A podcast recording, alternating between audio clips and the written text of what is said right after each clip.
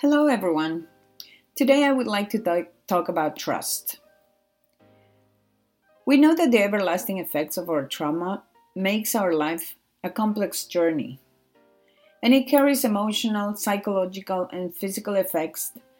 And through our recovery process, we find that trust is one of the most difficult tasks to learn or to relearn and incorporate to our life. In my view, without reclaiming trust as part of our lives, we may not be able to successfully build the life we want. Well, isn't it trust, after all, the foundation to harmonious relationships and good collaboration in life and work?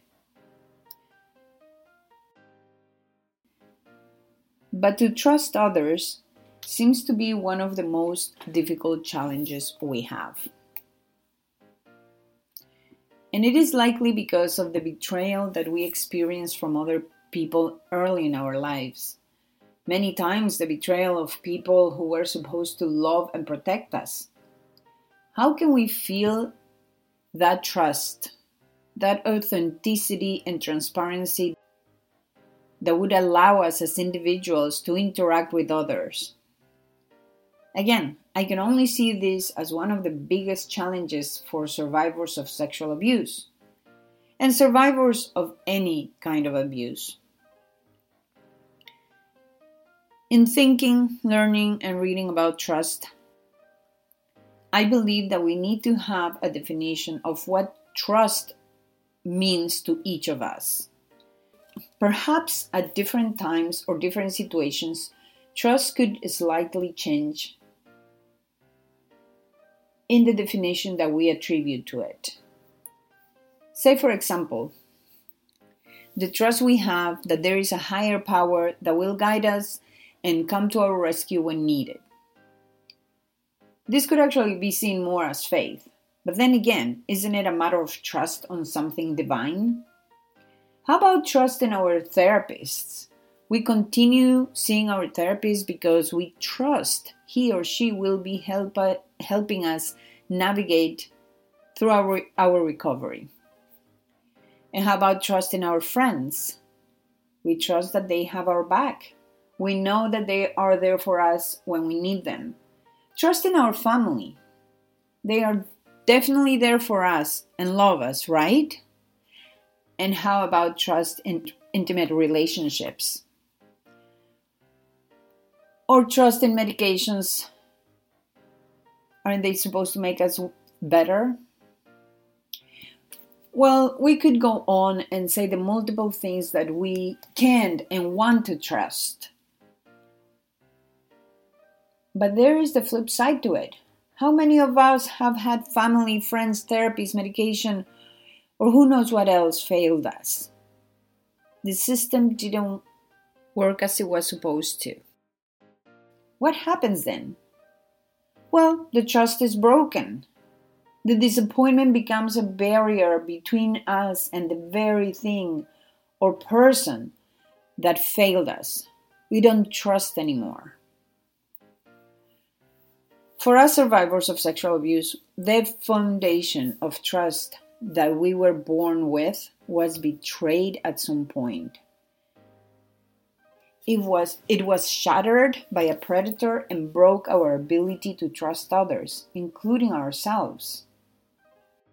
And to rebuild that trust, we need a network of individuals who empathize, validate, and respect our survivor experiences. Finding such a network takes lo- a lot of courage. We have to realize that we need help and then we have to take action in finding the right help. It is just so difficult. And it is even more challenging then when we find the help. Our fears kick in. Do we trust this person?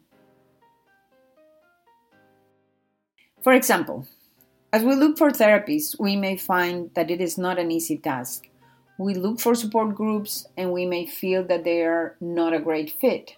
We look for the support of friends and family and they may not give us what we need.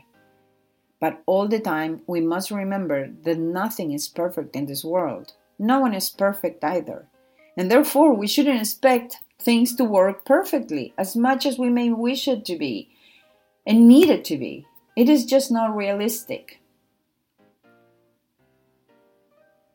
So, when it comes to therapies and trust, I must say, I can't even remember the amount of therapies that I have gone through in my life. Some were good, some were okay. One was aggressive with her style, some were a one visit and leave early. But then I found the best therapies anyone could wish for. But lucky me. I changed jobs and health insurance wouldn't cover her services anymore. I also had two EMDR therapists that were excellent. So I learned my lesson when it comes to therapies. Not all are the same, not all, all are as good as I wish them to be. But most importantly, I learned that I could put my trust only in a few that I believe could help me. They gave me that sense of, of safety that I needed and this turned into trust. But finding the right and perhaps not the perfect one therapist is critical for our recovery process. Finding trauma informed and trained professionals who understand the unique challenges faced by us will create an environment where trust can flourish, and this will enable us to work through our trauma develop coping mechanisms, and regain control of our lives. Continuing with trust, allow me to talk a bit about trust and support systems. Well, if you are here listening to me, I think this may fall into the category of support systems. I am here to share with you my story, to share with you what I have learned and experienced. So I may not be holding your hand, but you are listening, and you, hopefully, are realizing that you're not alone, that there is a huge number of us survivors that want to help each other. So, this is taking me to believe that you're trusting my words, that you know in your heart that everything that I'm doing here is just to help you in any way I can. It may, it may be something very small, it may be just a word of encouragement.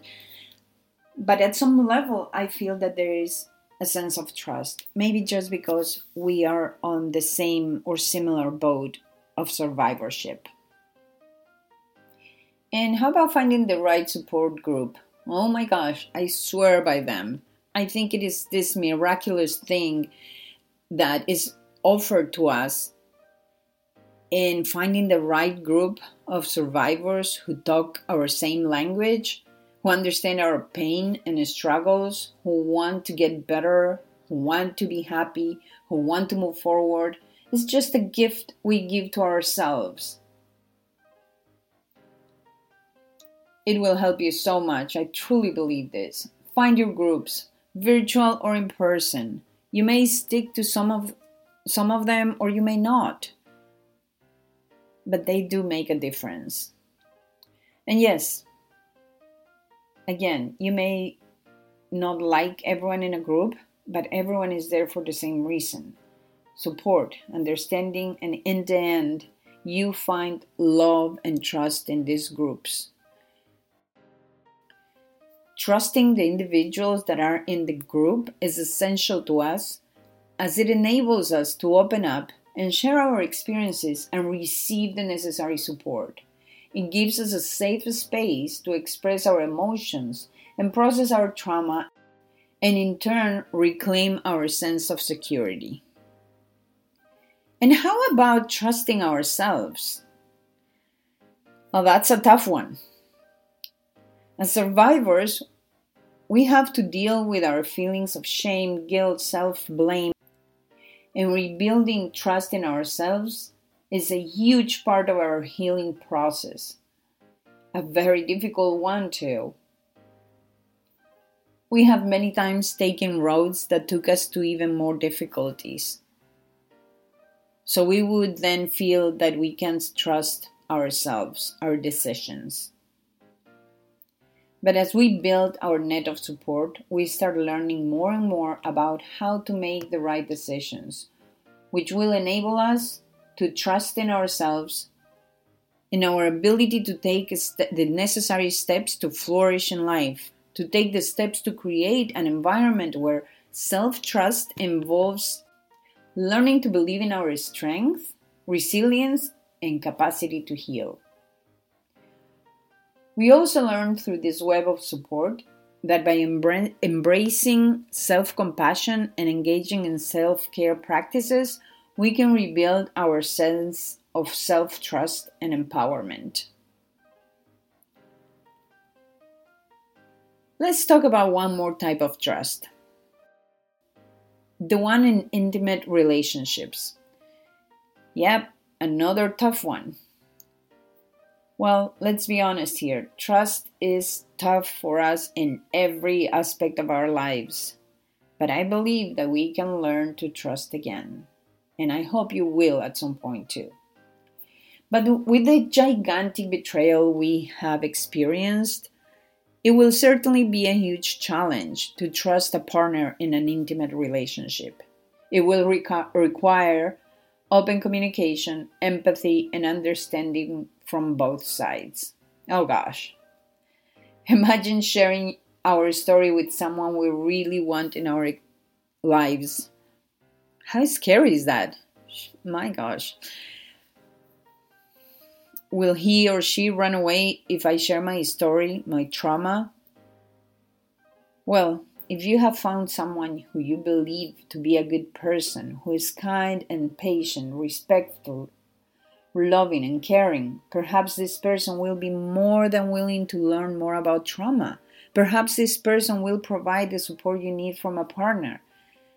But to really expect someone to understand us, we may have to assess what is possible before we pour our hearts out to that person.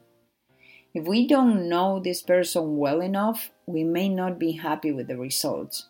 So it is crucial for us to establish healthy boundaries, engage in mutual consent, feel safe in expressing needs and desires through open and honest communication. Yes, I know it is easier said than done, but all is possible.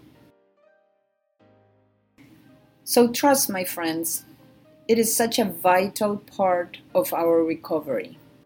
Rebuilding trust after experiencing the trauma of sexual abuse is a complex and gradual process. It involves putting our trust in support systems, professionals, oneself, and intimate partners. Fostering trust empowers us to reclaim our sense of safety and rebuild relationships. Please work on this. Once again, I remind you that I believe in you, I care about you, and I wish you a great life. Talk to you soon.